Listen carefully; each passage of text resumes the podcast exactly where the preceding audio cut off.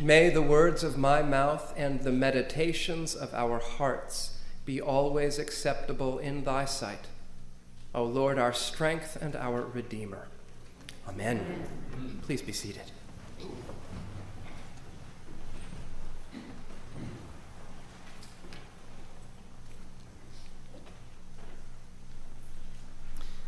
How does the following line sound to you when I say it? We are not worthy so much as to gather up the crumbs under thy table. It's a heavy statement, and people either love it or hate it. Very few people are sort of of two minds about it. Do you recognize that line? We are not worthy so much as to gather up the crumbs under thy table. It comes from a prayer that we will pray in just a few moments, that we pray every time we celebrate the Rite One service of Holy Eucharist, called the Prayer of Humble Access. And it is one that has been prayed at Saint Matthew's for two hundred twenty-one years, going strong, every Sunday, at least in one of our services. But it is a prayer that you will be hard-pressed to find, even offered, in almost any other Episcopal churches in the entire United States at this point. And that is because most churches don't like Rite One. That's the old-fashioned service, the one which we are making use of today. And you might think most churches don't make use of that passage or that service because it's too old-fashioned. People won't understand it. It's got these and thous and Seths and dusts. And so nobody will understand what is going on, so we need to update in order to connect with people so that um, they understand that what we're doing is still relevant. That's why the Book of Common Prayer in nineteen seventy-nine introduced some new services that have updated, slightly more modern language. But the real reason you don't find it used in any services is because most clergy do not want anyone in their congregations to have to pray the prayer of humble access. They do not want you to hit your knees and say these words: we are not worthy so much as to gather up the crumbs under thy table. Because they do not want to discourage you. They do not want to deflate you. They do not want to in any way impact negatively your personal sense of self-esteem. But the Rite One service presupposes that the way that people come to feel good about themselves in life is not by self-esteem. It comes from something that you might call God esteem. And so the real question is, does saying we are not worthy so much as to gather up the crumbs under thy table act in the way that most people assume it does?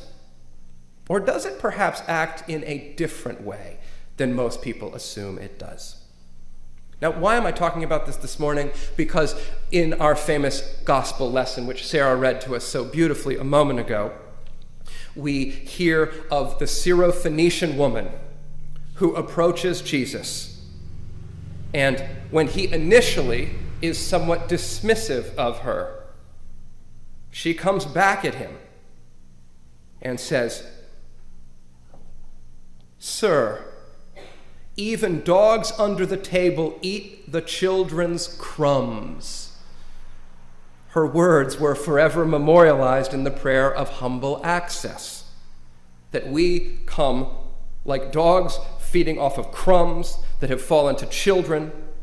in order to in some way get close to God. And when Jesus hears of this woman's humility, that she's not saying, I deserve to be fed by you because of my own standing, but rather because of your graciousness in spite of my own lowly status, well, then Jesus says, wow, lady, you are smart.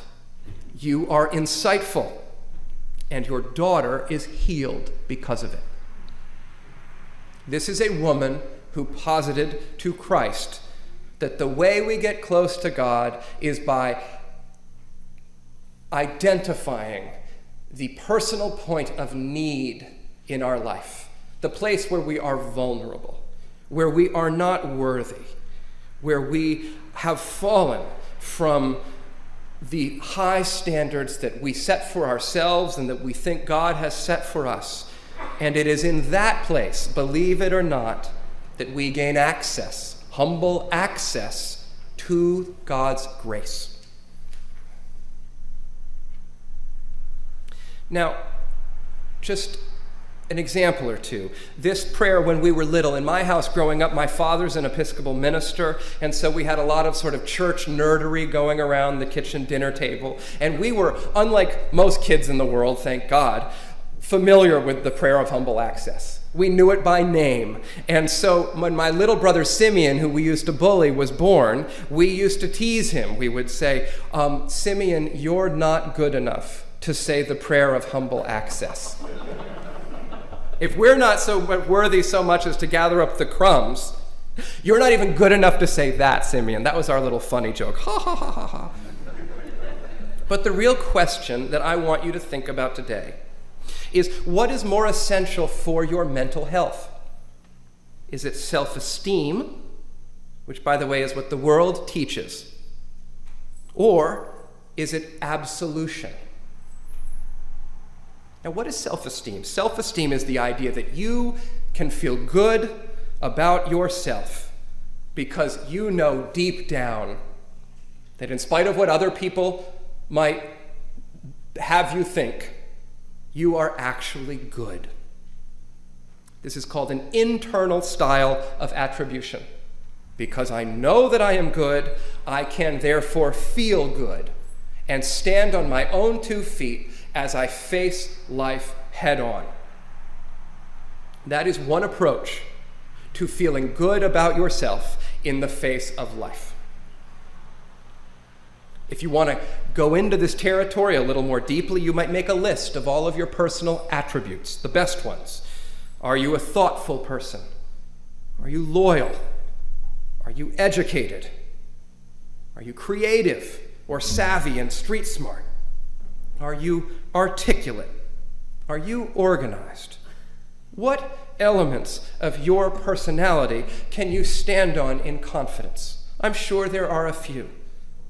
And the not being worthy to gather up so much the crumbs under thy table is not a statement that you are worthless, but is a statement that in spite of those attributes that we all possess various varieties of, you need more than that in life to actually feel confident. Maybe you remember how this played out on Saturday Night Live in the nineteen eighties when Al Franken portrayed a character named Stuart Smalley, who would look himself in the mirror, a six-year-old man with braces. That's always a good sign, by the way. Vanity! A toupee. And looking at himself in the mirror, he would say, Stuart, you are good enough. You are smart enough. And doggone it, people like you. And then in every episode, he would say, well, except for X, Y, and Z. And by the end of the episode, his self-confidence, in spite of his attempts to build himself up through appealing to his own personal inner attributes, would ultimately, he'd be left in a little puddle of self-pity and despair. This is why the great theologian Martin Luther said, if you turn a person in on themselves for comfort, they will always become discouraged. It might sound like a novel thing. You will never hear anybody else say that, except when you pray it here and you get into right one. But maybe you've experienced this to be true, that in spite of your attributes, when you actually look at yourself on Zoom or look at yourself in the mirror, that you feel like the guy in A A who said, every morning I get up, I look the enemy dead in the eye, and then I shave him. And it's because you laugh that I know you need something more than an internal style of attribution in order to feel confident in this life.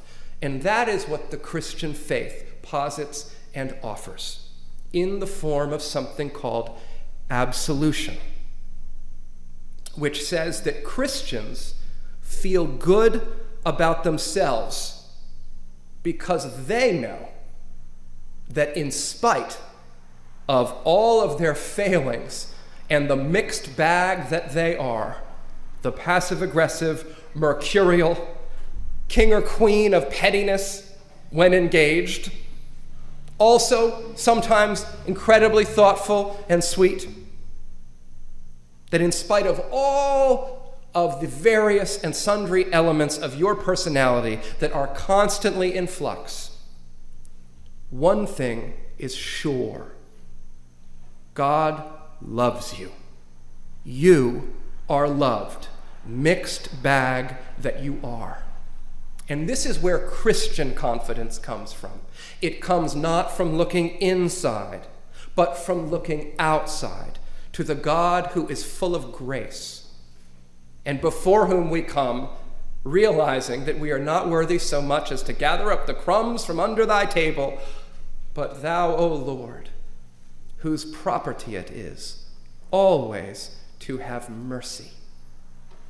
And suddenly we realize that God doesn't just love us when we're good, or because we're good, or because of the things we've done that the world says are good. No, God loves the whole you, when you're asleep, when you're awake, before the coffee has kicked in, after the coffee has kicked in and you've forgotten about him, and everything in between.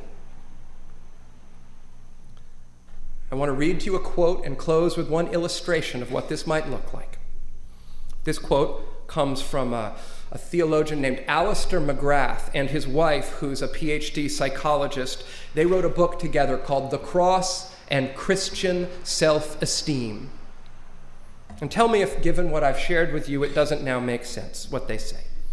They write, "For the Christian, it may be helpful to think of positive self-esteem as a psychological sign of having comprehended that one is counted as right with God, and thus with oneself." There are two quite different ways of thinking about the idea of being in good standing in the sight of God. The first way involves an internal style of attribution, in which the following style of question is asked: what is it about me that would allow anyone to count me as righteous? This way of thinking can lead to despair if the person's self-view is negative, and to an unmerited conceit if the person holds a good opinion of himself or herself. The internal attribution style naturally leads to the triumphalist view that we can do something to make ourselves feel better before God. If we can justify ourselves by our works and our accomplishments, our emotional investment tends to fall on our achievements and spurs us to attempt to achieve even more. Our sense of personal security and esteem thus comes to rest upon what we do, what we have done, and the way we feel about it. The second approach concerns an external style of attribution, in which the question being asked is altogether different. What is it about God that makes him see me as righteous and worthy? This style of attribution creates a sense of expectancy for action on the part of God, rather than feeling that we ought to be out there achieving something in order to gain his love. This vital shift in the frame of reference moves us away from a human-centered, works-oriented approach to our personal worth, and instead points us firmly toward a God-centered, faith-oriented approach. Now, you've seen this play out before, because you know somebody who is incapable of saying they are sorry. You know somebody who says, this year I am cutting all negativity out of my life. Positivity only in my sphere. And you know what? They're insufferable, and they are constantly frustrated. You also know somebody who is actually able to admit when they are wrong without dwelling on it, and who is able to actually listen to you without thinking about how everything you say relates back to them. And they're wonderful, and you love being in their presence. Now, I just met with a couple a moment ago. They're getting married in June. And if I advocated to them that they assume an internal style of attribution for their future together, well, I'd be sending them up a creek with a paddle, without a paddle, because they would believe that in order to be happily married, they have to both be totally on the same page with each other at all times. And that I will love you when you're acting right, and when you're acting good, and when the chemistry is good. But the moment things hit the rocks, the moment one of you has a bad proverbial hair day, if you only believe that you love a person based on their attributes, well, what can you do? But if a person knows they are loved in spite of their failings, even when they do the dishes the wrong way, or don't close the cabinets, or squeeze the toothpaste out of the container in some unorthodox fashion, from the middle and not from the back end, or drive in a weird way, or use the wrong mapping program, or don't fix their hair in a certain way. Well, if you don't have a style of love that can incorporate both the good and the bad, things will quickly fall apart. And this is the way God loves you and me, and this is why we revel in praying in this way that is laid out for us in our Right One service. Now, in the movie Slumdog Millionaire, maybe you've seen it, there is a profound scene at the very end when the young man Jamal finally meets back up with the love of his life, Latika.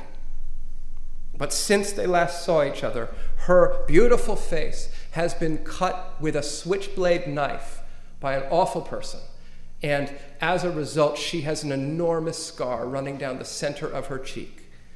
And when she runs up to finally meet him, she has covered her face and her scar over like this, because she is thinking, he won't love me if he sees how my beauty has been blemished by my new scar.